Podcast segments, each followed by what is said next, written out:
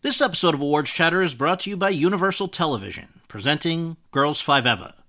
Girls Five Eva follows a one hit wonder 90s girl group who attempts a comeback while hilariously navigating family and relationships, plus the joys and pains of middle age. The show stars Sara Bareilles, Renee Elise Goldsberry, Paula Pell, and Busy Phillips. Don't miss the series critics call the funniest show on television. Girls Five Eva is now streaming on Netflix and is for your Emmy consideration for Outstanding Comedy Series and all other eligible categories.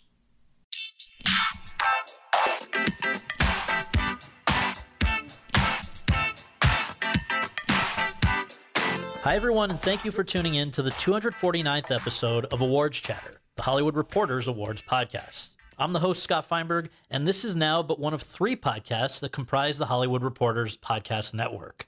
The others being It Happened in Hollywood, on which Seth Abramovitch and Chip Pope take deep dives into major pop culture moments in Hollywood history, and Behind the Screen, featuring Carolyn Giardina's conversations with artists who work behind the scenes in the business. Be sure to subscribe to all three podcasts today.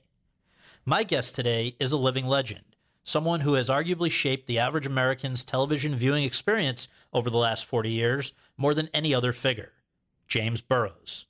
Described by the New York Times as, quote, the most wanted man in television, close quote, Burrows is among the most prolific and talented directors of situational comedies or sitcoms taped in front of live audiences in TV history, with more than 1,000 episodes to his name and a particular specialty in making pilots those standalone episodes of prospective TV series from which TV networks then decide whether or not to order a full season of a show. Indeed, as someone said while presenting Burrows with the Directors Guild of America's Lifetime Achievement Award in 2015, quote, James Burrows has made more pilots than a hooker at an airport hotel, close quote.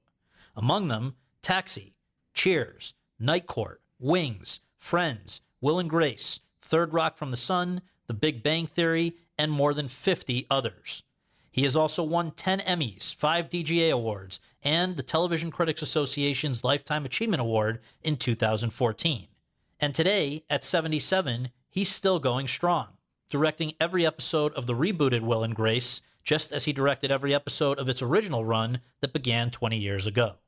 Over the course of our conversation at the offices of The Hollywood Reporter, Burrows and I discussed a wide range of topics, including his father, Abe Burrows, a legendary man of the theater, how an association with Mary Tyler Moore led him into a different medium, TV, and to his first directing opportunities in the multicam sitcom format, why, with Taxi, his first major pilot, he began using a fourth camera, which has since become popular in television, how he wound up a central figure of NBC's must see TV era with Cheers, which he co created and presided over for 11 seasons, and then Frasier, Friends, and Will and Grace.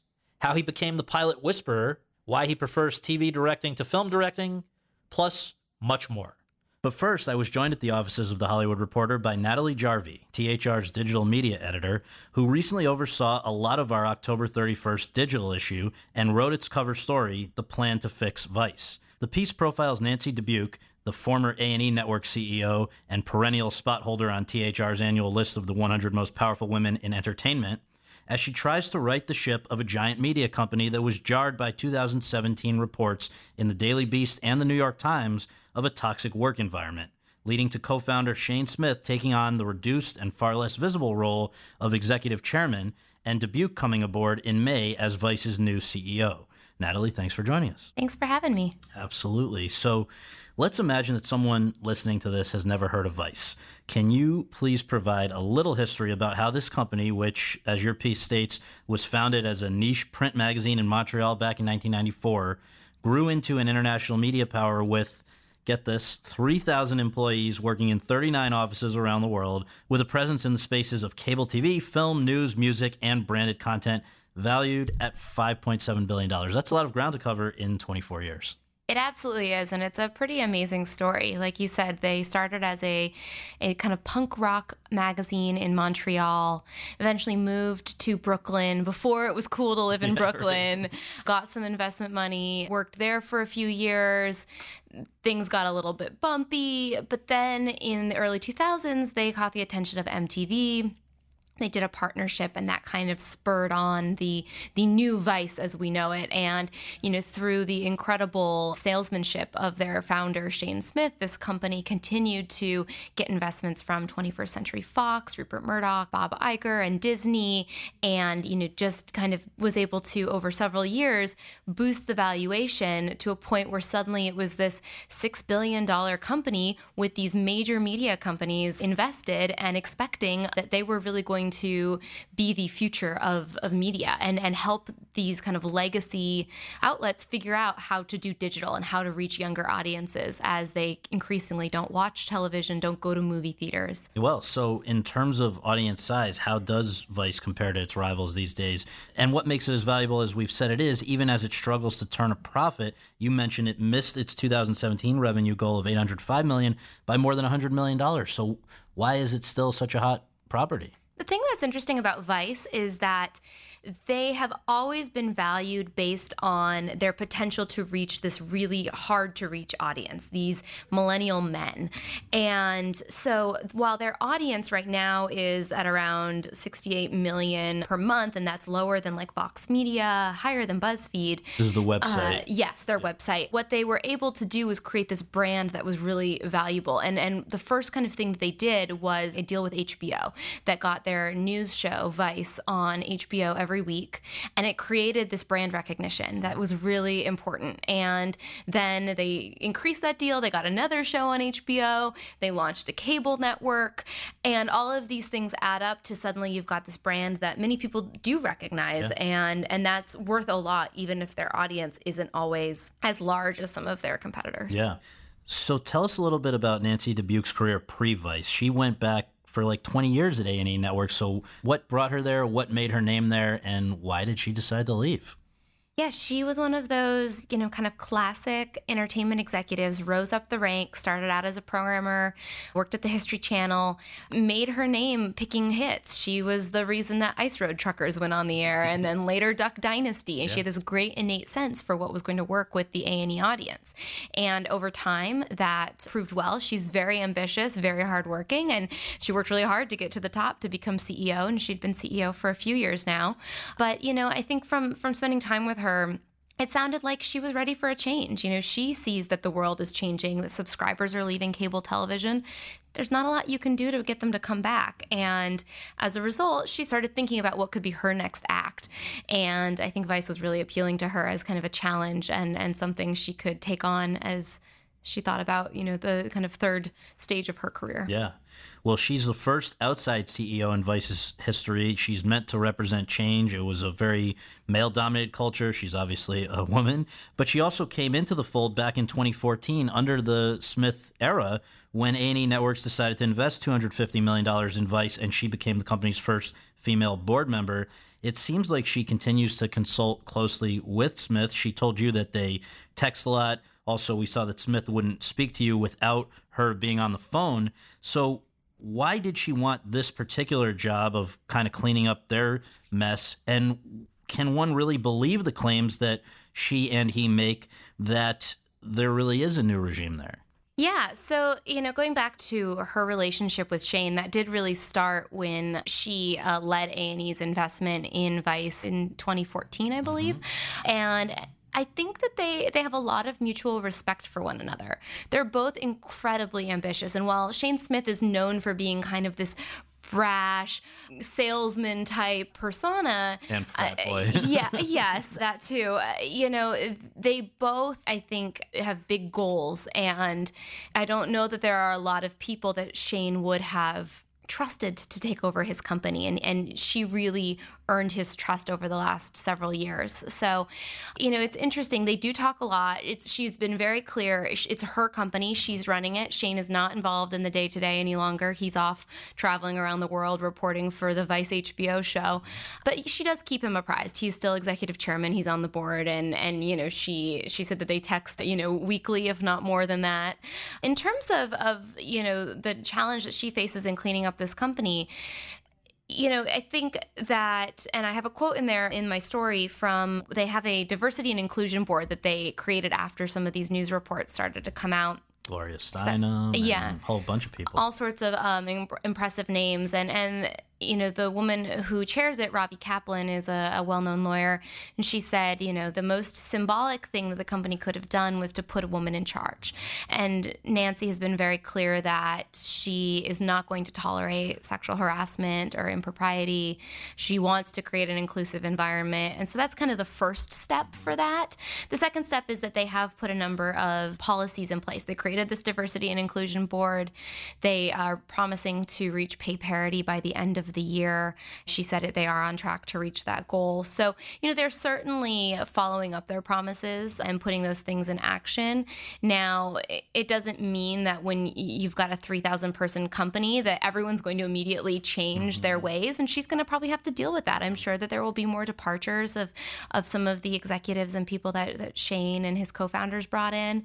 But at least from the outside, she's certainly, you know, backing up the, the promises that they've yeah. made. So, since coming aboard in May, I know that she has obviously been dealing with the culture stuff that we've been talking about, but also other things, including first and foremost, I think trying to figure out how to keep Vice as hip as it's always tried to be. That's such a central part of its brand. And I think she's discovered that young people of Generation Z, I guess the, the demo of young people they hope to reach today, is markedly different than Generation X and Y. Can you explain what that's all about and how they are planning to move forward as a result of that better understanding? Yeah, so Gen Z is the generation below millennials that are just now graduating from college. So they're starting to enter the workforce. And the interesting thing, there's been a lot of studies recently, and Vice itself recently conducted a study of its own employees who are Gen Z and, and also people who would be part of its audience. And what they found is that Gen Z is a lot more earnest. They're looking for content that encourages them to participate and makes them feel good. And it's it's very different than the kind of punk rock ethos that Vice started as. And so as a result, you know, I think they are thinking about what can they do to, you know, not change everything that they're that they're creating, but maybe shift the tone a little bit. Maybe find some ways to you know encourage people to participate in you know say elections or you know giving back or whatever it happens to be. Uh, and that is something that they're going to have to figure out. I mean the challenge of being a youth media company is that people age yeah. and they age out of being youthful right. so to speak and you know the oldest millennials now are, are, 38 so you know they're suddenly leaving the demo that that vice has long kind of focused on and they that is a challenge you have to constantly reinvent and and think about how do you attract new people as as your kind of core audience continues to grow up i love the line in there like now they've concluded for Gen Z, square is hip. it's hip to be square. Yeah. yeah. I mean, it really is true. It's fascinating. I mean, there there was a great Wall Street Journal article a couple weeks ago that looked at Gen Z and how you know they don't they don't party as much as millennials, and you know their behaviors are really vastly different. Wow. Well, last thing is just looking ahead to the future of Vice. Maybe you can tease some of the programming that Nancy Dubuc is preparing to roll out, and also talk about what becomes of the HBO relationship with Vice. My sense was that Sheila Nevins, who had run HBO documentaries for years, was essentially part of the reason that she ended up leaving was she felt that HBO had, in terms of nonfiction programming, essentially been taken over by Vice. But if that relationship is now growing apart in some way, it's interesting for a lot of reasons, including the fact that HBO is now going to have to refocus on its own nonfiction. So anyway, I guess where where you have Smith and Dubuc saying that Vice is no longer a quote digital media business close quote, what is it and what can we expect from them? Yeah. So, you know, Vice today has their websites. They have a bunch of digital brands like Munchies for food, Noisy for music.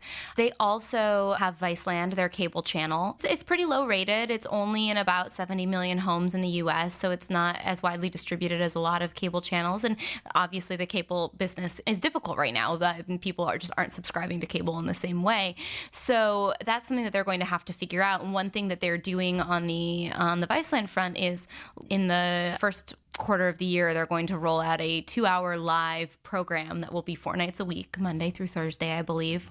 It's going to be kind of like a panel of hosts that will, you know, comment on the the week's happenings and news and, you know, have in-person guests and, you know, go to like live shots in New York and around the world where they have bureaus and it's it's supposed to be kind of like fun and their their version of like a late night show, mm-hmm. so to speak. And obviously live is really key because that uh, is what keeps people coming back. You know, you're not going to probably watch something on demand later that happened live. You want to watch it in the moment. So that's their big push there. On the other side of the Vice business, they also, on the TV side at least, they also have their relationship with HBO. They have two shows right now on HBO Vice and Vice News Tonight. Vice is a weekly show, Vice News Tonight is daily. And you're right, they do have a lot of programming on HBO and they that was a, a deal that they got done a couple years ago to really kind of expand their relationship. And what I've been hearing is that they're currently in the process of kind of renegotiating that deal, figuring out what the right kind of mix of Vice on HBO is, and most likely the weekly show will not return. They will still have the daily show. Richard Plepler, the CEO, is quoted in my piece. They're still very committed to Vice programming. It's not that that relationship is going to end, but it is a bit confusing to have two shows that both have Vice in the name that are you know weekly, daily. So well, there's another network called Viceland. Exactly. Yeah. Yes. So it, it's most likely that they're going to kind of redo that deal in some way. Well, very interesting story. Congratulations and thanks for coming on, Natalie Jarvey. Thanks. And now for my interview with James Burrows. All right, Mr. Burrows, thank you so much for doing this. Really appreciate it. We always begin with just a few basics. Where were you born and raised, and what did your folks do for a living? I know your father is going to factor into this a lot, so maybe we can start with that. I was born in Los Angeles, lived here for five years, moved. My parents moved back, and I was raised in New York City. And your folks' professions?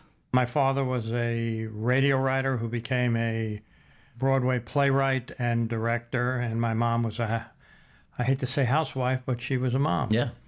So your father was not just any playwright; he was a Pulitzer winner. He's behind many things that people still know and love today, Guys and Dolls, and so many others. And I guess that from what I was able to gather preparing for this, you were shadowing him from a very early age. And I just wonder what the the main takeaways were.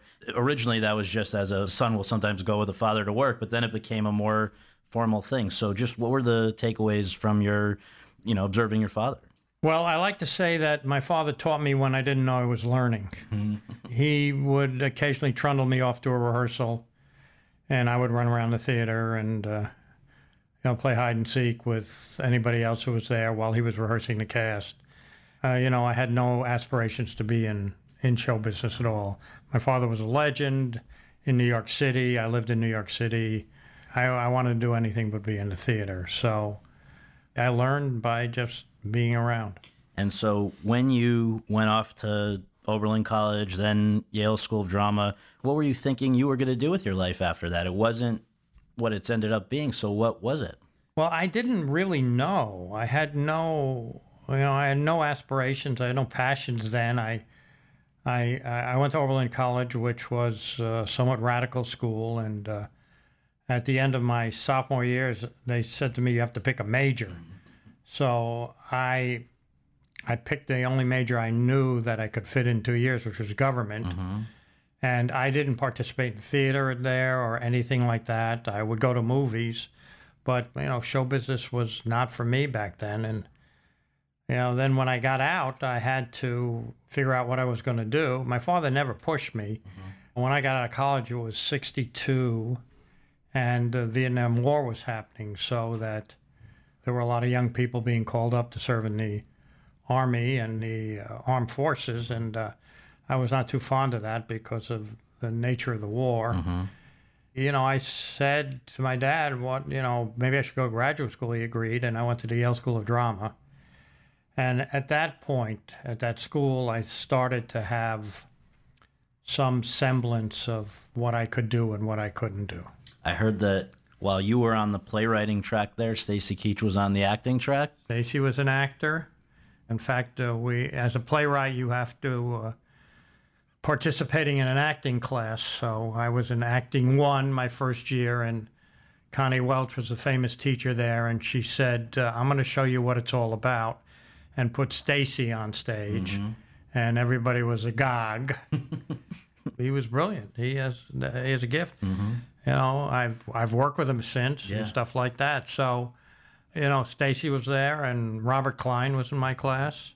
It sounds like you learned a lot about actors, uh, which was obviously useful later on. That's you've always been talked about as somebody who's great, particularly at working with actors. Do you think it's because you were taking it in even back then? You- You're also in that acting class. You have to do a scene. Oh, So uh, I did a monologue from uh, Beyond the Fringe. The judge, you know, I could have been a judge if I had had the Latin. I never had the Latin for the judge, and I remember the conversation that goes on down in the mine. Hello, I found a lump of coal. Be careful, drop it on your foot there. Hey, hey, hey. What, me drop a lump of coal on my foot? Ha, ha, ha. Ow, I've dropped it on my foot. That was Peter Cook, who, and the, uh, you know, I'd seen that show. And in 62 or 63 and mm-hmm. just just blew me away. And so I you know I, I I got to understand what actors were about a little bit. And then from watching my dad mm-hmm. who treated actors with the utmost respect and was gifted a, showed me ways to get what you want yet make the actors feel like they're responsible and using what they say as helping you so so my experience there was at Yale really kind of pointed me in the right direction. so you graduated from Yale School of Drama in '65, and then, despite the fact that that had been the playwriting track that you were on there, you go to L.A. where there isn't all that much theater. So what were you thinking at that point? Well, I went to L.A. Well, by the way, I was a terrible playwright. I was awful. I wrote one play to graduate, and it's Henrik Chekhov, I like to say, or Astrid Ibsen. You know, it's just, you know, it's just horrible. Uh, you know, I would do sacrifice a character for a joke, and it was just, you know, nobody will ever see it. I went there to work, actually work on a um, television series my dad helped create called OK Crackerby, starring Burl Ives. And I was Burl Ives's dialogue coach. Meaning you would run lines with him, or what was that? Well, I had to make sure it was Jimmy Crackhorn. He had to know those three. No, I would run lines with him, yes. Yeah. And I got, to, you know, I got to meet Rod Amateau, who was a famous director then, and Norman Henry, who was a producer then. And uh, I was next door. The, the show was next door to My Mother the Car, which was filming then. Who one of the creators of that was Allan Burns. So, you know, the tentacles started to go out. So I worked, and that was canceled, and uh, I went back to New York. And I guess back there you were doing a, a number of things in the theater, but ultimately you wind up working on this show that your dad was doing a version of Breakfast at Tiffany's with, of all people, Mary Tyler Moore. And I heard it was a, a disaster of a show, but it was obviously in the long run a, the beginning of a beautiful friendship in a way. So can you connect the dots there? When I went back to New York, the first job I had was driving a truck for Guber Ford and Gross, which was a uh, summer stock theater. So I was in charge of taking the set from one theater after it was done on Saturday night and Sunday driving it to the next theater. So that was my job. But then my father wrote this musical of Breakfast at Tiffany starring uh, Richard Chamberlain and Mary Tyler Moore. And I was hired as the third assistant stage manager, and my job was to make sure that Mary and Dick, who were newcomers to the theater, when the show was on, they I would come and get them when their cues were, when they would come off stage and take them back to their dressing room, make sure they made it back. So I was kind of their liaison. Mm-hmm. And when they were hungry, I would get them food during rehearsal, everything like that. And then the show, it was not my father's best work. He mm-hmm. was he was not in great shape when he wrote it. And so we were out of town. I had a huge advance. Was produced by David Merrick, and Mr. Merrick decided that my father was not the right person for the role, so that he replaced him with uh, a man who was m- known for his musical comedies, Edward Albee. so I said to my dad, I said, "Pop, can I stay on? Can I stay on?" He said, "Sure." So they replaced my father as a director too. And so I stayed on. It was my job to go to Edward's house and get the rewrites and bring them up. And the show was just ill-fated. We we never we were out of town with my father's version, but when Edward came in, we had, we went back to New York and rehearsed and everything like that. And we uh, we started to preview the show, and it was just it was it was not very good. It was not was not well received. The audience talked back. So every night we ran for four nights. Every night, Mary was a basket case when she came off at the end of the show, and she would collapse in my arms and you know everything like that and so on. The show was canceled Wednesday night. We we had opened on a Monday. We had this party at Sardi's and Grant came. Her husband, she was married to Grant Grant, Tinker, Tinker, yeah. then, and um, you know it was just you know we all bonded in this lifeboat.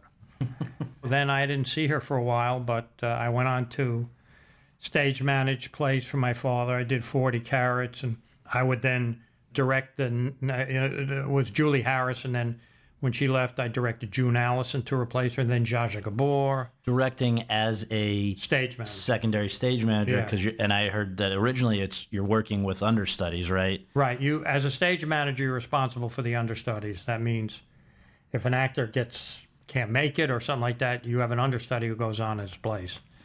And then through Zsa Zsa, believe it or not, I got I got a gig in San Diego because she was going to do it in San Diego, 40 carats. They wanted me to do this. Just like dinner theater or what? It was no, it was a place called the Off Broadway Theater. Okay. So I could wrangle Zsa Zsa. I mean, that's on my resume. Right. I know. She was. She treated me wonderfully. She Yeah. was. She was so sweet to me. She. uh, We were down in San Diego uh, running. I was down running this theater, and she lived up here. And whenever I come up for casting or anything like that, she would invite me over for dinner, and she would literally make me székely goulash, which is um, peasant goulash from Hungary. Right. And so, you know, and I started to do, you know, my people noticed my work down in San Diego, and I started to get directing in other dinner theaters, and uh, ended up in I was in a dinner theater in Wallingford, Connecticut, doing Joan Fontaine in Forty Carats, Oh my God. and I went home one night, and after rehearsal, and I turned on the television. There was a Mary Tyler Moore show. Which had now exploded, right? Yeah, Al exploded, and it was a live multicam show in front of a live audience, and it was, you know, it, they were filming theater, and I said, "Wow, you know, I'm doing, I'm doing a two-hour show in a week, and these people are doing 20 minutes, 25 minutes in a week." So I, I wrote Mary a letter and said, "I would love to be able to have a shot to do your show. And about 10 days, 12 days later, I got a letter from Grant Tinker, and they said they would love to have me. And they brought me out for one show, and the rest is history. Well, yeah, but I mean, I guess it's it's kind of amazing because at that point you'd never directed for the screen before, right? No. And it's it's not that multicam TV was new at that point. I mean, it had been around since what? I Love Lucy. Yeah, I love Lucy, right. So, what do you think caused the realization, the epiphany there, watching the the show that this was something you could do? I think the Mary connection, I know, because it was her, and I said, wow, I know her. I probably can get, you know, I can write her a letter. And, you know, I didn't know Dick Van Dyke. I didn't know Lucy. I didn't know Norman Lear. Yeah. But I, I knew her. So I wrote her this letter, and I came out in, in May of 1974. And it was specifically to direct an episode, or did you have to kind of prove your chops to get that chance? I had read one thing that said you initially were apprenticing there at MTM Productions. I was uh, I, I had to observe because there is some technical work required in it when you're doing a television show as opposed to the theater. Back then there were three cameras, so you have to learn about how to move the cameras and so the cameras capture the action. So I had to watch for a while. So I watched for about four or five months. Who were you watching? Who were some I, the I watched. Uh, I started on the Newhart show, and then I went to the Mary show, and I watched my mentor Jay Sandrich. I wanted to ask you about him because a lot of people have you as the person they look to as the the great TV director. For you, it was it was him. It was him Why is that? because you know I watched the Newhart people. I watched four or five Newharts before I went to Mary, and you had very subservient directors on those shows. And then when I went over to the Ma- Mary Tyler Moore show, and I watched Jay work, and Jay's collaboration with the writers and standing up for what he believed in, and I was inspired by him. And so Jay and I became great friends. Interestingly enough, both sons of great artists as well, His right? Dad Mark was uh, was a wonderful director. So uh, you know we became friends. Jay was had just split up from his wife, so and I was not married, so we became really, really close friends. And he was so sweet to me.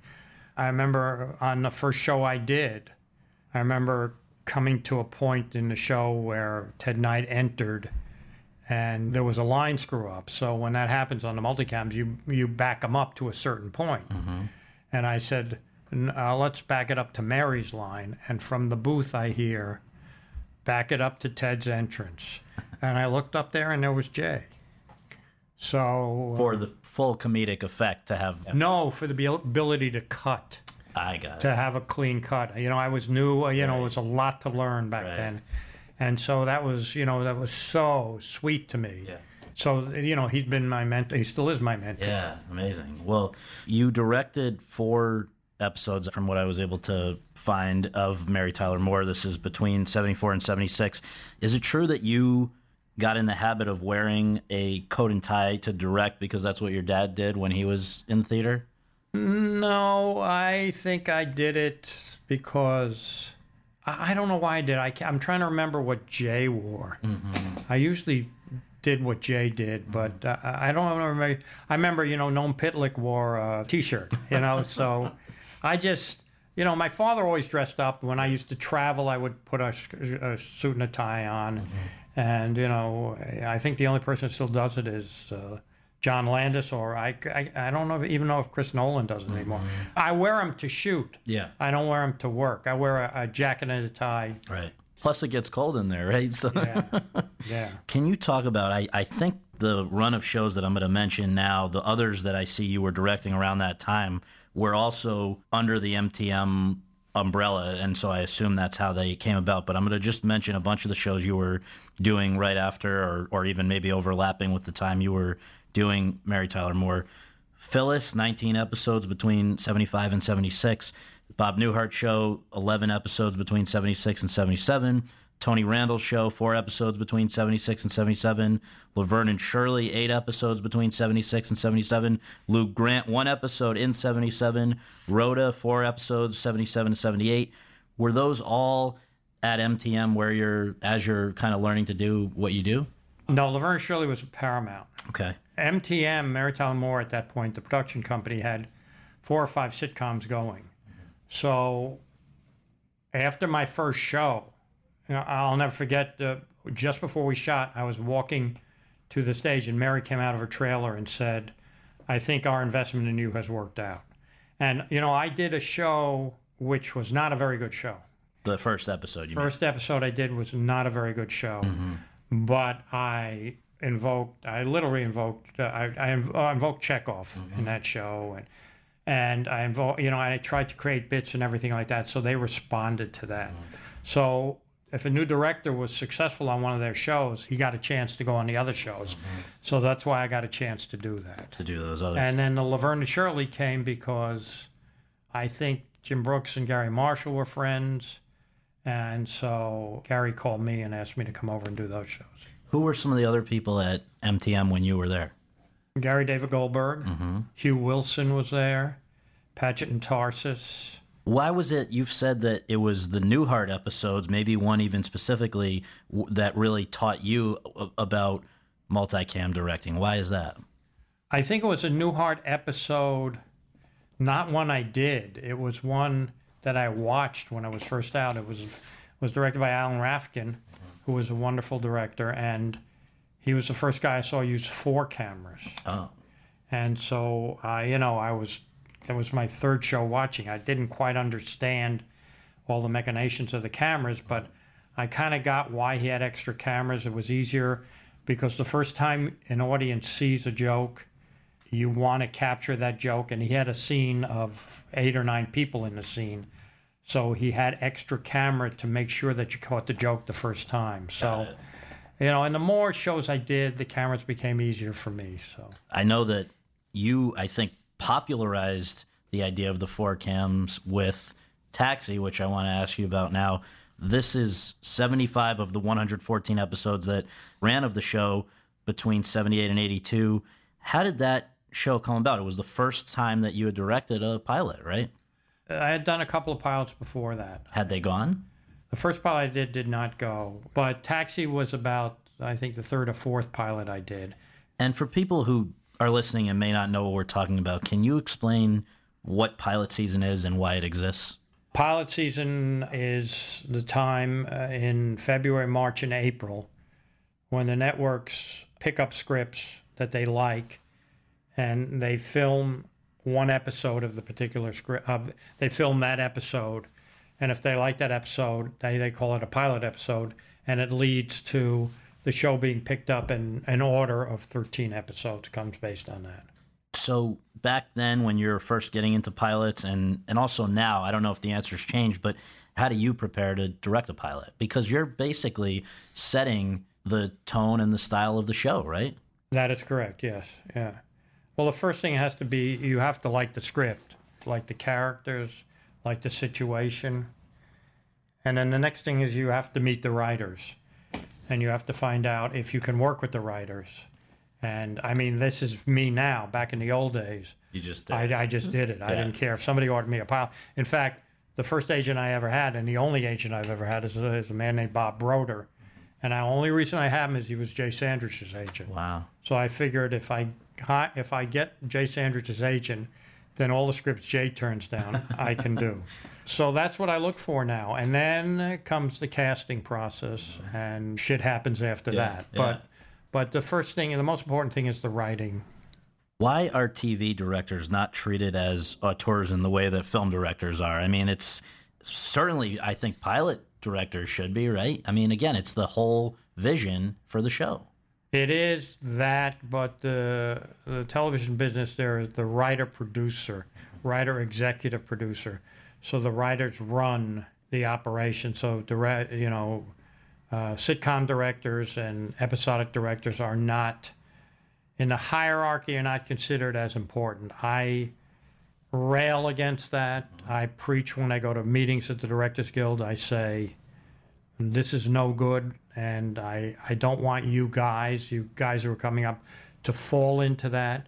You have to be able to say what you want to say, give your ideas. Please do not worry about your next job. Mm-hmm. It's to make the show as best as possible. Mm-hmm. And so, you know, that's just the nature of the business, it's the nature of the hierarchy. So, how soon after you've gone to work on a pilot can you tell if it's going to be picked up by the network or it's going to work with audiences? I can tell, you know, I do uh, a pilot schedule seven days, and on the fourth day, I have a run through in front of a live audience. I'll have one camera covering the set you can't see so the audience can see it, and I can tell pretty much from there. Really? Yeah. The reason that you brought in a fourth camera for Taxi was because that set was so large? The set was large, and there was seven characters. Right. And so if you have seven of them sitting around the table, you ca- with three cameras you just can't capture all the initial jokes. So I need an extra camera. And the other, I guess, thing that came from Taxi was learning how to oversee shows with large ensembles, but also specifically with interesting personalities. Yeah. I always say that was my hardest show. I mean, I was dealing with, you know, people from different forms of entertainment. Andy and Chris Lloyd and Tony Danza, who'd never done anything, and Judd and Mary Lou and DeVito, Danny DeVito from the theater. So there was all these things, plus the writers, where you know had to, had you know Jim Brooks was doing a screenplay then, and so you know he had ideas and Ed had ideas. They were all brilliant. It was just it was just trying to wrestle everything to get a show together for for we shot that on Friday night. So it was just it was just really really difficult. I've just seen recently the I don't know if you've happened to have caught it on Netflix, but this Jim Carrey documentary where they show him playing Tony Yeah. Clifton. Uh-huh. Was that actually what it was like to deal with Andy when he was Tony Clifton? Yeah, we dealt with him. It was only one show we dealt with him. Okay. Uh, Andy had the agreement that if they if we got if we wanted Andy, he, we had to agree to allow Tony Clifton to do one show. so uh, I can tell you the exact date. I can tell you it was the day we started rehearsal. The day Bucky Dent hit the home run to beat the Red Really? Sox. Yeah. Were you just kind of baffled at what you were dealing with? Well, Andy was Andy had day night reversal. Andy was a comic who stayed up late at night, and then uh, during taxi time, he would during taxi rehearsals, he would come in at one o'clock, and we would rehearse the stuff. He had a photographic memory, so you know we were fine there. But for the Tony Clifton show, Tony was there at 9 a.m. so it was three days of wonderful, wonderful guerrilla theater. Right. It was marvelous. It was just it was just marvelous to watch. What people sometimes forget is that Taxi wound up being canceled. What Yeah. was that about? Well, it was canceled because it didn't do any. It didn't do ratings. Mm-hmm. Back in those days, mm-hmm. back in those days, there was three networks, and if you didn't get a rating, you know, because it got a rating the first three years, but then it started to fall off in the fourth year, and the fifth year when it moved to NBC, which was our first year of Cheers, it was not getting the ratings that uh, they needed.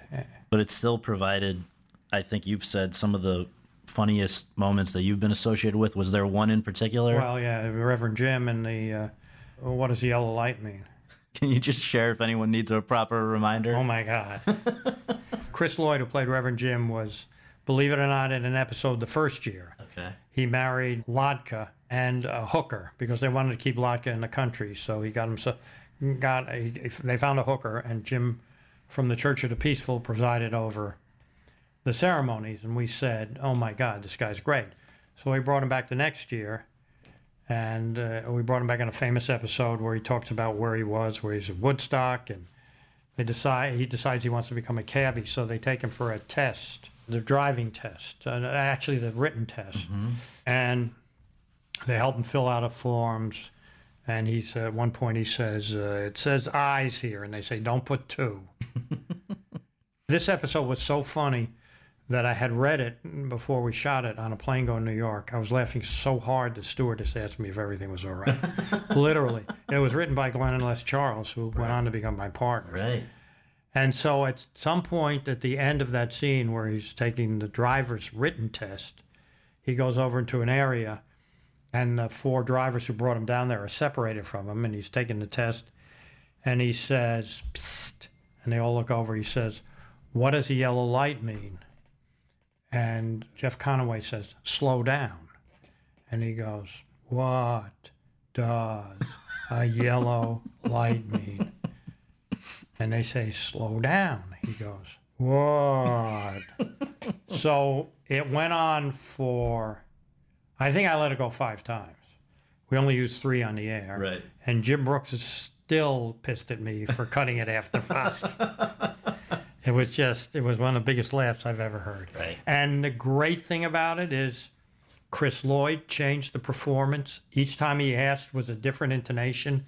Hmm. And the four of them, you know, Mary Lou and Tony and Jeff and Judd are looking at him and they all reacted the right way. Nobody broke up. Tony couldn't laugh at him because Tony was, had that character had served in Vietnam and he was pissed at Jim for being a draft dodger. So it was just a wonderful moment. That's great. So Cheers starts in in '82, and it started as you referenced a moment ago with the Charles Brothers. You guys just kind of hit it off on that show and decided to do another workplace comedy, or what was the impetus for? Because I think it was during Taxi you were a first. It must have been that you first started talking about Cheers. We met on the Phyllis show. I was a resident director of the first year of Phyllis, and they were story editors. And then we met, and then we reunited on Taxi, and we had the same agent, Bob Broder, and he said, "You guys should do a show together." So we got a deal with NBC, uh, a two for one. We would make two pilots, and they put one on the air.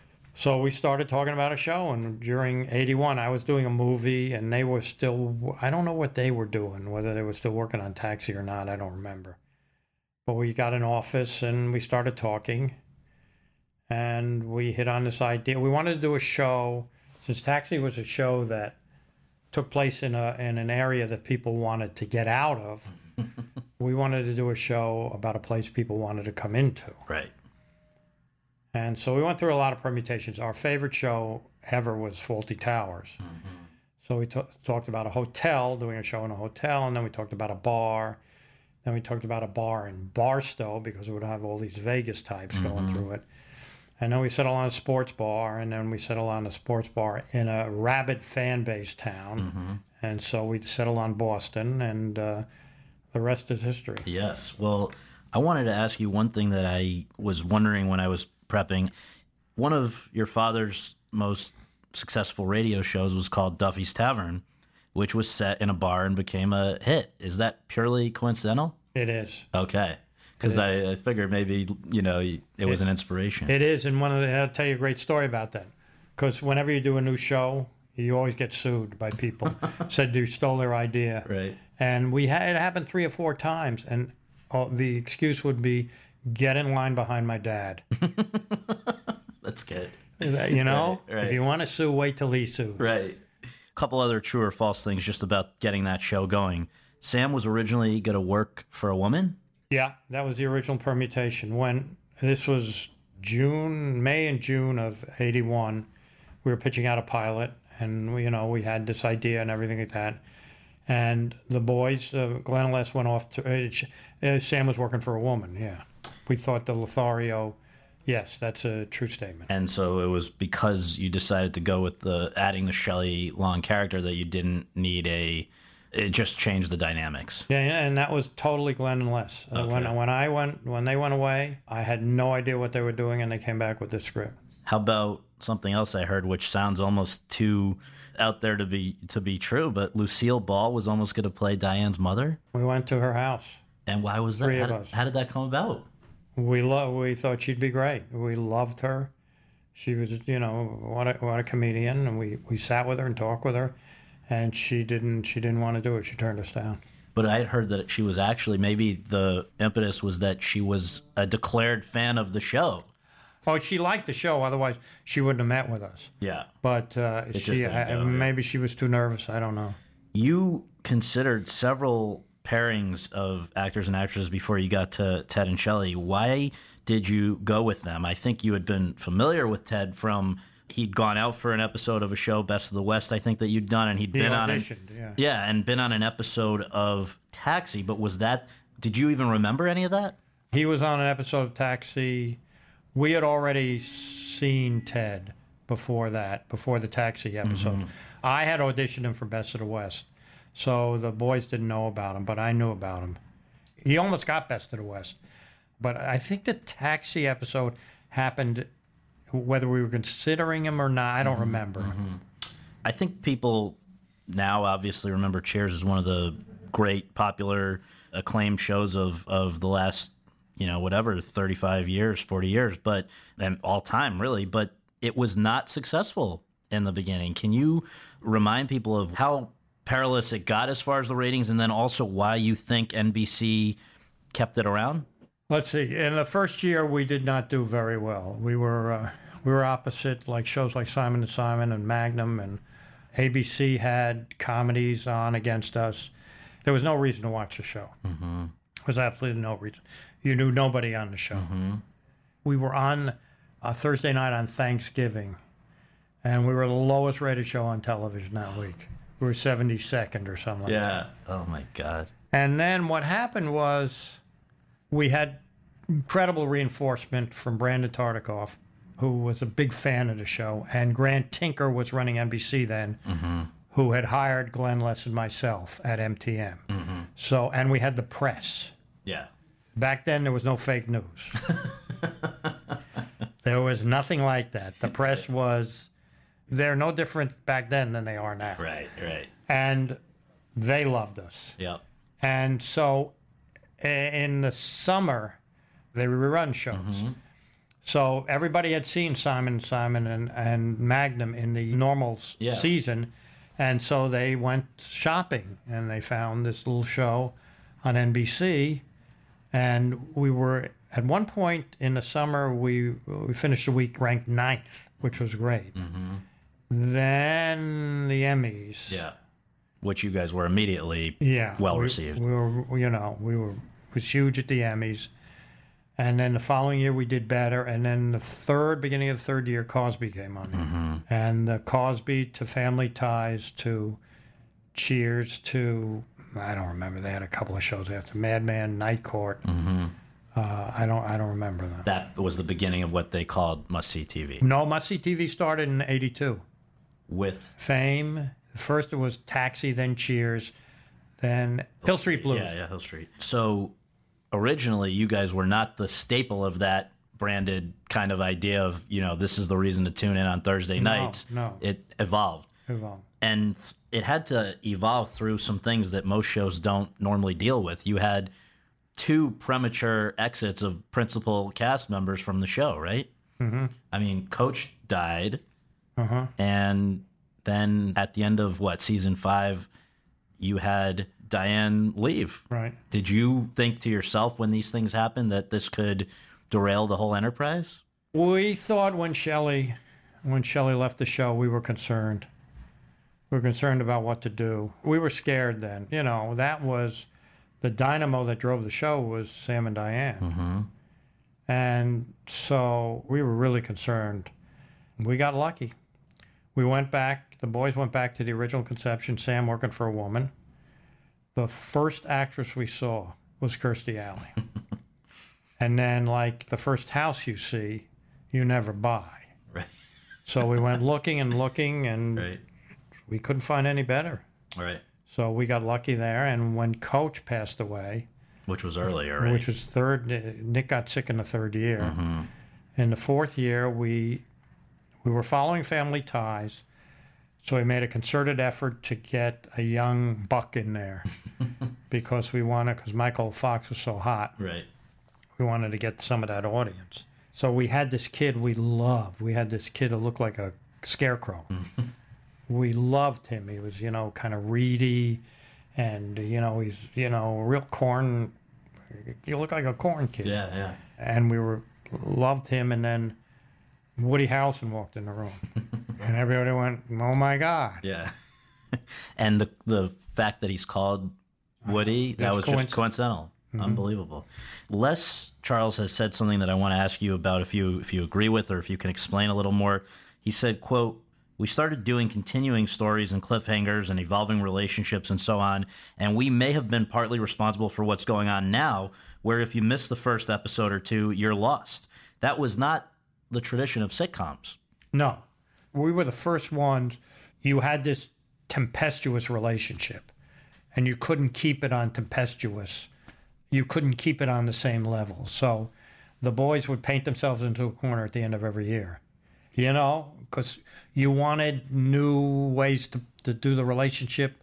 You wanted that to happen. You wanted the characters in the bar to react to it different ways. So you always had to like I like to say, zoom it up. And you know, and we've got we got Kelsey Grammer because of that. Because at the end of the second year, we had Chris Lloyd do a guest appearance as a crazy artist, who Diane falls for and goes off. And we started the third year with uh, Diane. Or shrink, right? Yeah, coming out of a loony bin. and her shrink was a man named Kelsey Grammer. Right. and also that idea of approaching the sitcom differently, that's also I think you guys were probably the first of what now is often copied, rarely if ever equal, but this idea of will they or won't they get together, right? Yeah, And in fact, to have them get together, a lot of people were Oh, surprised, right? they hated us at the beginning of the year. At the beginning of the second year, when The network hated. No, no, the critics. The critics hated. You got Sam and Diane together. I mean, you know, remember Howard Rosenberg who was a critic at the L.A. Times, just excoriating us for doing it.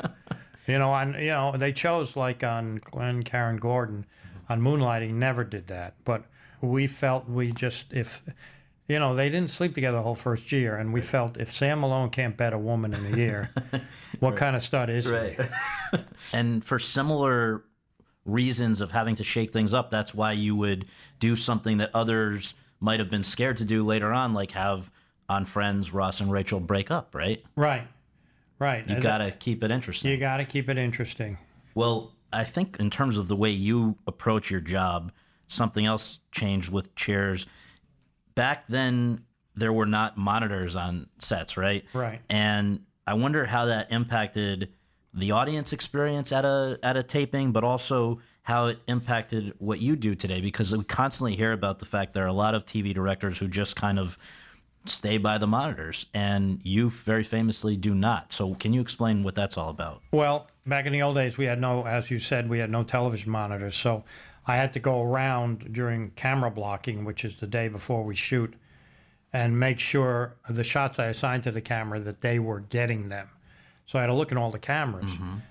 And so when I when I shot the show, I would be like a uh, you know I'd be on stage, kind of watching the cameras out of my corner of my eyes, see they were pointing the right way, but I didn't know what shots they had, and so I watched the performance and listened to the performance more. But then with the advent of um, you can do a video feed through a camera now, so that you can have monitors and you can watch them All the cameras at once. all the cameras at once. And uh, I never really did that till about 10 years ago. I kind of, I used to stand and pace and everything like that, but you know, I'm getting a little younger. So It's I tend to sit now and watch the monitor occasionally. It's just easier for me than going around to looking behind all the cameras. But when you were, and maybe still when you are not looking at monitors, what a lot of actors, including several who we've had on here for various episodes, have remarked upon is that you're not even necessarily looking at the action at all. Forget about looking at a monitor or a camera. You can be looking at the ground, pacing around. What are you doing when that's happening? I'm listening. And that's something you learn where? from my dad. My dad used to say, when he was doing a play, he used to say he'd walk backstage, he'd walk back and forth.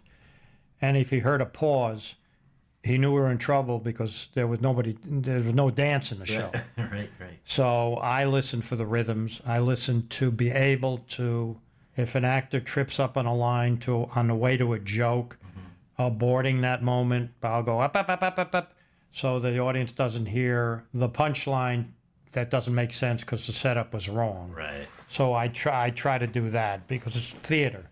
Uh, I, what I do is theater, only I'm filming theater. So a joke is funny the first time the audience hears it. The second time, it's not so much that funny because there's no surprise involved. Right.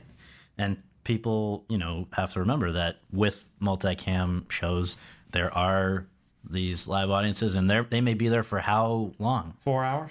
Is there a trick to keeping them engaged uh, beyond not making them hear the same joke over and over again? Well, we do every scene twice. We change the jokes between the scenes.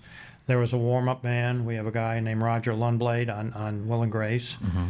who has a routine that they love and they dance and they mm-hmm. sing. And the final thing he does between scenes is he plays uh, Don't Stop Believing and has the whole audience singing. So he, you know, we can, the cast will talk to the audience. Mm-hmm. You got to keep them alive. You feed them, Yeah. but they, they're there because they love the show. Right. So in the now 25 years if if you can believe it since Cheers went off the air, what are the biggest things about TV that have changed and the, the just in terms of you going about your job? I still think for me it's kind of the same. What I do, I try to attach myself to a show I love so that I I have fun because if I have fun, it's going to filter down to the cast and but the nature of the business has changed. You you don't do as many shows as you used to do. There are you know 200 times the number of venues there were when when there were only 3 networks. Mm-hmm. You can do really niche shows now. You don't have to, you know, ratings are not that important anymore in cable because you make a nickel for every viewer Yeah. watching a month. Ratings are important in network television, but they're harder to get. It's just a more diverse universe now. So it doesn't, you know, I still enjoy what I do. I love doing shows. I love doing pilots. I love working with people, with new people. I love working with people I, I've worked with before. And I've heard that networks today will give less time for a show to grow and find an audience. Like Cheers would have been off the air, right? If it was on a broadcast network. if NBC had anything else, it would have been off the air. But they had nothing. Nothing They- else that time. No, they didn't. They'll tell you they, you know, they still get yanked.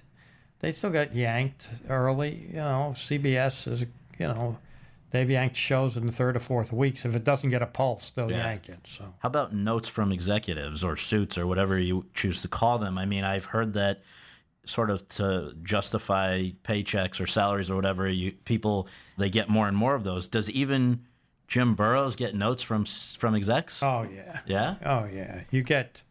Uh, we don't get it so much on Will and Grace anymore, but any pilot or any show you're starting out, you get notes. And the easiest thing is hear them out. You don't, as a writer, I always tell my writers, you don't have to do them if they don't feel what you what you I'll try to protect his vision, but you don't have to do them if they don't feel right to you. You have you're doing your own show. The problem with network notes is it's all about imitation. They know what's gone before. So their notes about what's safe and what's gone before. Their notes are not about what could be exciting. You know, and yeah, I, literally on Will and Grace, on the pilot episode, I got a note from a network executive that said, too many gay jokes. That's the original incarnation. Yes. Yeah. You only tried movie directing, I think, that one time that you referenced earlier. This is a movie that came out in 1982, Partners. Why don't you do it more? My head is not into movies. I just, I like getting instant results from the time I read till the time it goes in front of an audience. I don't like waiting two years. Mm-hmm. I like when I create being able to capture the comedy in one take, whereas in movies you got to shoot a master and then close-ups and you got to recreate it. Sometimes it's hard. I just don't like the pay. I never like the pace of movies. Were you concerned when Cheers came to an end in 1993 that it would potentially be risking the legacy of Cheers by going and doing a spinoff of, of Frasier? You know, was that something, or at that point, do you just say we've got to, you know, we've we've had so much success with this first thing, why not try to keep it going in some form? Angell Casey and Lee wrote a brilliant script. It was totally different than Cheers. Mm-hmm. You know, it was just a spin off that had nothing to do with the bar. It just took this character, it literally took this character, made him into a leading man, and got his brother, David Hyde Pierce Niles, to play Frasier. The permutation of Frasier on Cheers. Yeah. And that was brilliant. Yeah. And, uh, you know, I had a great time working on it. 32 episodes Yeah. between 93 and 97 you directed. Was it then after Frasier, or what point did you become the go to guy for pilots? I did a couple of pilots before that. I did Night Court, which was a big success, and one other. I started to get these scripts, uh, either based on Cheers or based on Cheers and Frasier. I started to get all the comedy scripts coming my way. So I was smart enough to pick the right ones. Yeah. Uh, I I formed a small production company, Yeah. and I hated developing, so I stopped that. But I Yep. got, you know, I did three or four pilots the year after that in '94. I, oh, I did radio, Mm-hmm. and I had done uh, Third Rock from the Sun, and then I did, then I got this script for. Uh, I was doing three pilots this one year, and I got the script for Friends, and I said to my agent, Mr. Broder, I said, I want to do the show. He says, You have no time. And I said, No, I want to do the show. So I literally worked a couple of weekends. And, you know, I, it was just fortuitous that I had the sense to pick these scripts that became really interesting, good show. No, it's amazing. And actually, I, I want to just share with listeners a line that I still laugh about. There was the night that you were honored, I guess, I think it was the Career Achievement Award by the DGA. And somebody said, quote, James Burrows has made more pilots than a hooker at an airport hotel. that was good. My partners, Glenn and Les Charles. They said that? Okay. That was They also said, I will tell you another thing they said, which I don't think I've ever said on the air. Brandon Tartikoff did a, a 50th video for me when I was 50 years old. Right. He did a video and he interviewed a lot of people. He interviewed the Charles brothers. And believe it or not, I was bar mitzvahed when I was 47 years old. Really? Yeah, I was. Uh, my parents were somewhat agnostic. I was Yeah. raised Jewish, Yeah. but but I never went to shul or uh, high holy days. Yeah. But with my first wife, uh, she was conservative, so I started doing that. Mm-hmm. So I decided to be bar mitzvahed, and so they said uh, on this 50th tape, they said I was the only man they knew that was bar mitzvahed at 47 and lost his hair at 13. That's a good one. That's a good that one. That made me laugh. Absolutely. One other line, which was said much, you know, more genuinely or more seriously, rather, was Warren Littlefield, who his title, I guess, was vice president of production at NBC when you were Vice president of comedy. vice president of comedy. Well, he had said in 1995, "quote When we look at our shows, some come with a JS next to them, like an asterisk. That's for Jimmy Show. He's our heavyweight, our not so secret weapon. We'd like as much Jimmy Burrows as we can get." Close quote. That was the year after the pilot season that resulted in both ER and Friends you obviously doing Friends. Were you involved in terms of casting the big six for that, or were they already on board? I was busy doing other pilots, but I would go in when I could for casting. I knew about Schwimmer because mm-hmm. Schwimmer had done a pilot called Monty mm-hmm. that I had done, and Marta and David knew about Schwimmer. Mm-hmm. I was not there for Matt or Matt Perry. Lisa, I knew because she was on a Cheers. I think I was there for Courteney, and Courteney wanted to play Rachel. she did. So uh, How did that resolve itself? I mean, obviously we know how it resolved itself, but how did it work she was out? better for she was better for uh, Monica. Did you make that call? No, I think Marta and David did. Yeah. And then Jen, I didn't. When I showed up at the for the reading, the first reading, Jen was there. Okay. LeBlanc and Schwimmer on this podcast have both separately talked about a trip to Vegas that you took them on, and they remember every detail of it. And I wonder if you can give your version of what happened. It never happened. It never There, fake news. fake news. This is '94. I, I I think I did the first four uh, Friends because it was so you know I I had my own company and but the show was so special that I wanted to do it. So I did the first four, and after the second one, I said to Les Moonves, who was then head of uh, Warner Brothers Television, I said, "Can I take the kids to Vegas, all six of them?" This is after the show has been given a green light, but before any episodes have No aired. episodes are on the air. Okay. And he says, sure. So I said, I'll tell you what, you pay for the plane, I'll pay for dinner. and so he agreed. And I flew the six of them to Vegas. And we had dinner at Wolfgang Puck's, uh, Spago. Spago and Caesars.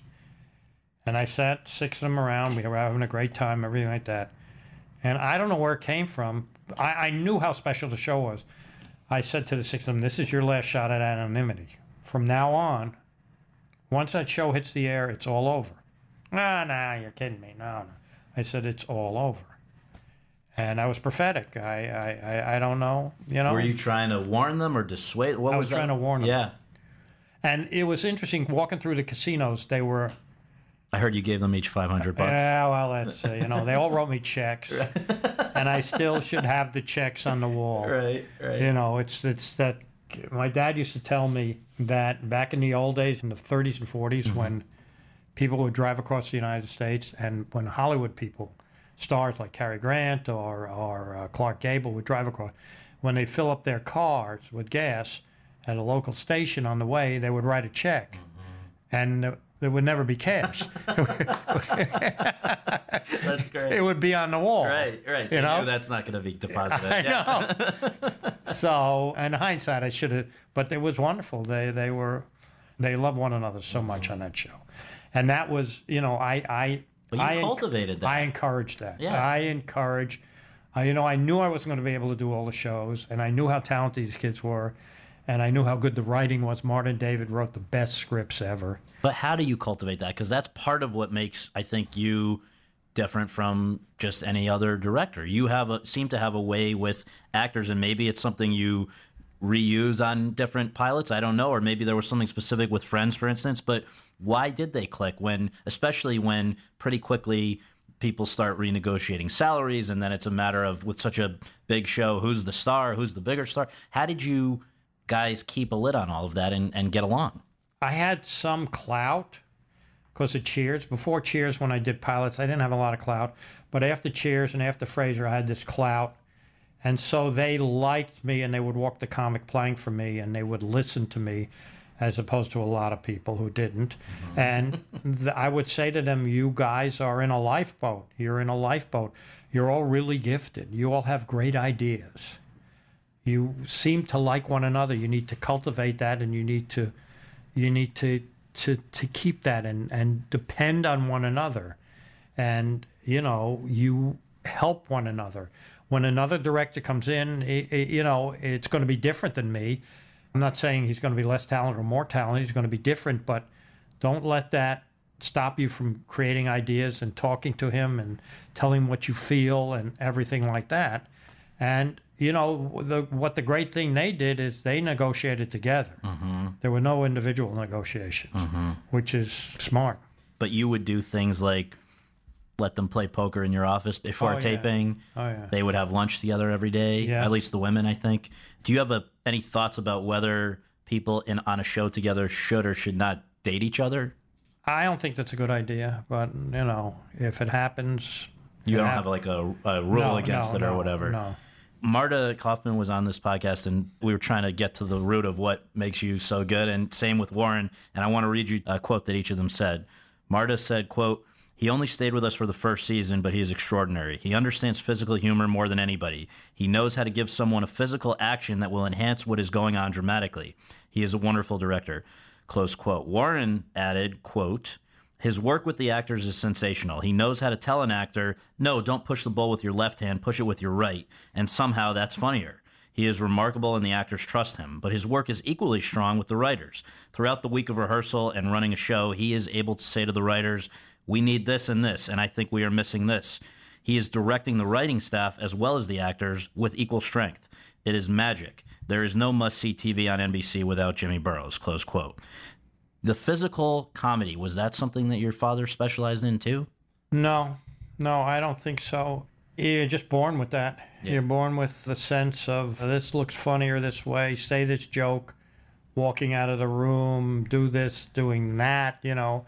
When I got Taxi, and I had worked with Jim and Ed and Stan and Dave, and, uh, you know, I don't know why I got it, but I heard a story that um, I directed a show for Rob Reiner called Free Country, which is about Jews on the Lower East Side.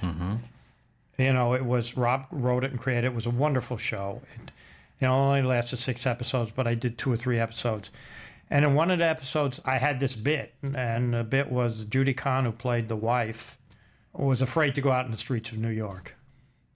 And so it was a whole episode about going out on the streets of New York. And she grabs, there was a high back chair. She grabs that chair with all the determination and says, I'm going. And as she goes, the chair goes with her. so I heard, and I don't know, again, if it's apocryphal, I heard that Jim Brooks had seen that and asked Rob who did that. And I'm friends with Jim and I'm friends with Rob. And again, it's maybe uh, the story has changed over the amount of time, but that's just, I, I don't know why I thought of that. I went through a lot of other shit Yeah. getting to that moment. Yeah. But for some reason, that that popped into my head. Yeah, yeah. It's a gift, and uh, I'm lucky I have it. Friends, you left after that first season to go focus on this show from your own production company, Caroline in the City. Then it looks like there were these other things you were doing in those years between when you left Friends and when you started Will and Grace. So, seven episodes of News Radio, two episodes of Third Rock from the Sun, others as well. You talked about Will and Grace already, but I want to ask you so it sounds like the version that I've heard is Warren Littlefield, who we were just talking about, tells the creators, Kohan and Mutchnick of Will and Grace, the creators, to meet with you about the pilot. They say at the time they wanted, they're thinking we need a, a younger guy. How are we going to connect with each other? And then, and basically that as a sign of respect or courtesy, they took that initial. They wanted to have that initial meeting with you, and then in the end, you ended up directing every single episode of the original incarnation. That's I, I don't even remember how many two hundred 194. 194 and now you know 11 years after that went off the air you came back and are still doing as of today even and certainly the foreseeable future the reboot of will and grace so what happened that made this in a way uh, situation that wasn't in any way meant to click click Uh, I have a way. I'm ch- I'm charming. Yeah. I'm I'm not uh, I'm not a martinet when I direct or you know.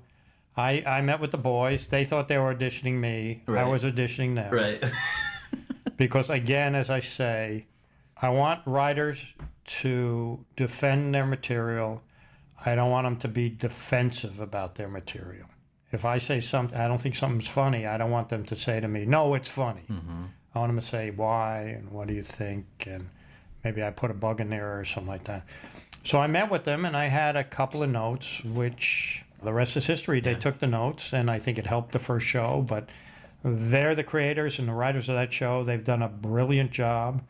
They've created four characters has not been seen on television before.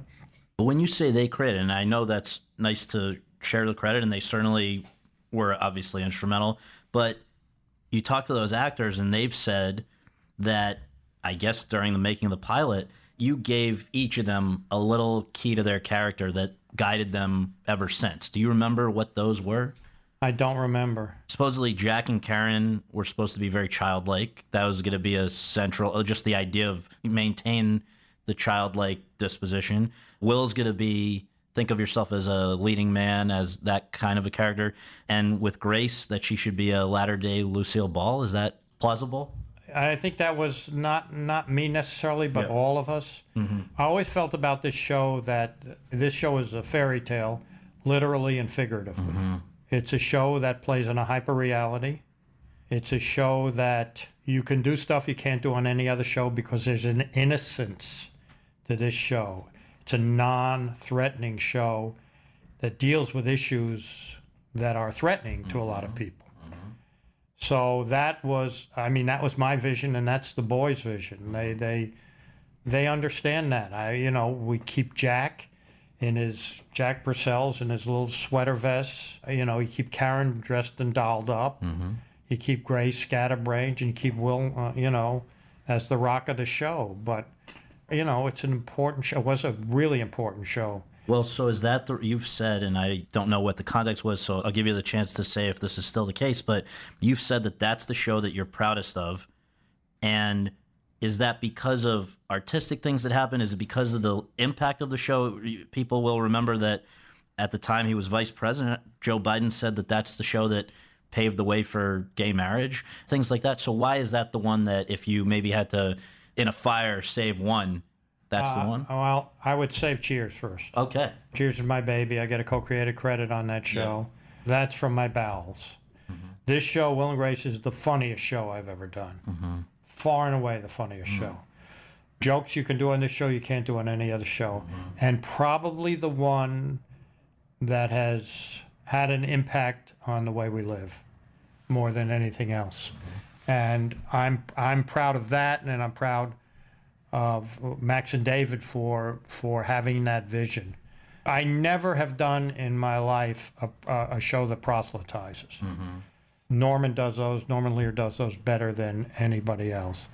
But this show, I used to drive carpool on Thursday, and the show would be on Thursday night, and it was kids. Uh, the kids were 13 or 14 years old when they get in the car, and I would drive on Thursday and they would always ask me on the way to school, other kids, not my, not my own, one of my own, and others, what's going to be on Will and Grace tonight?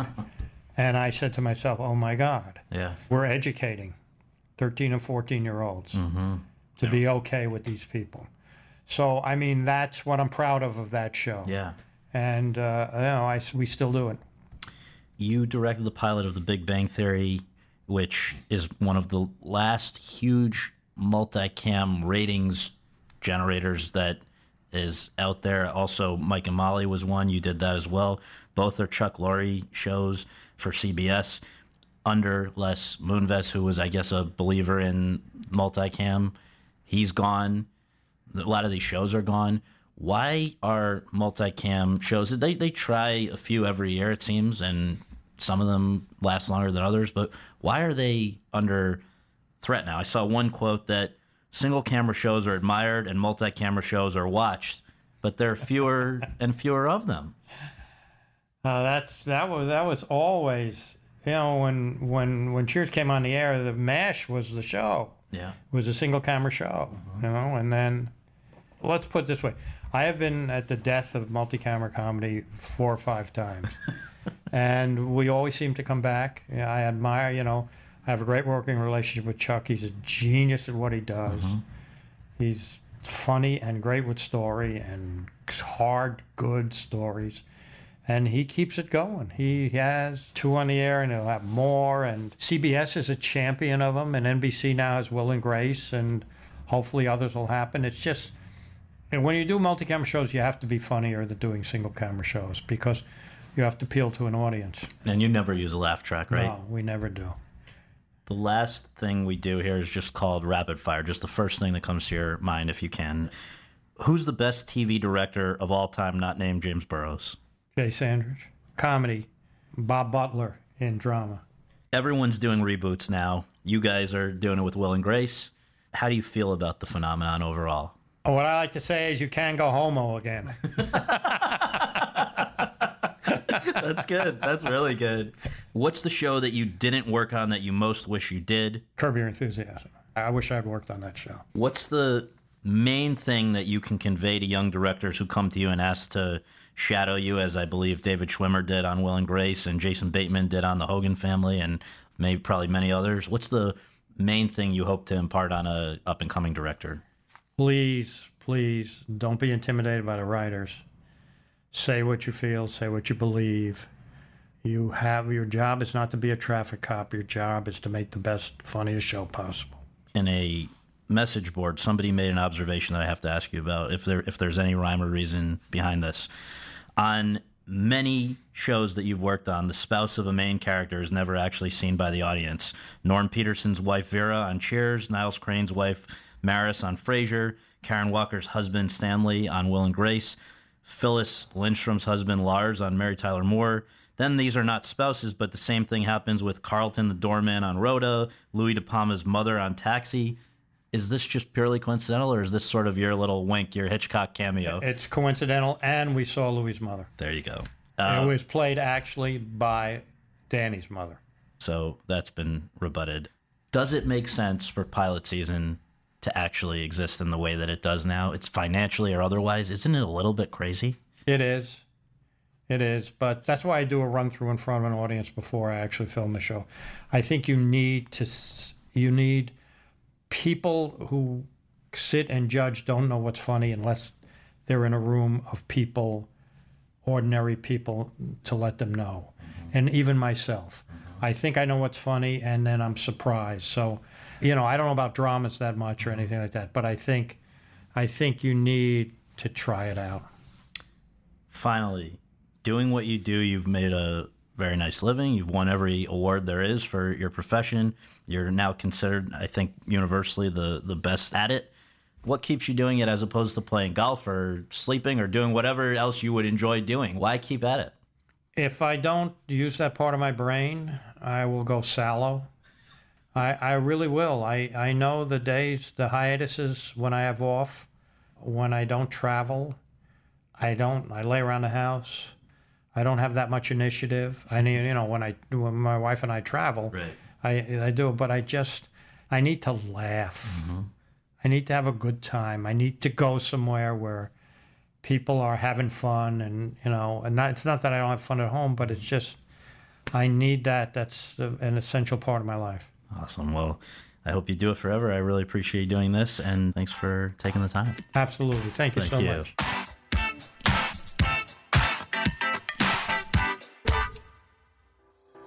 Thanks very much for tuning in to Awards Chatter. We really appreciate you taking the time to do that, and would really appreciate you taking a minute more to subscribe to our podcast for free on iTunes or your podcast app, and to leave us a rating as well. If you have any questions, comments, or concerns, you can reach me via Twitter at twitter.com slash Scott Feinberg. And you can follow all of my coverage between episodes at thr.com slash the race. Until next time, thanks for joining us.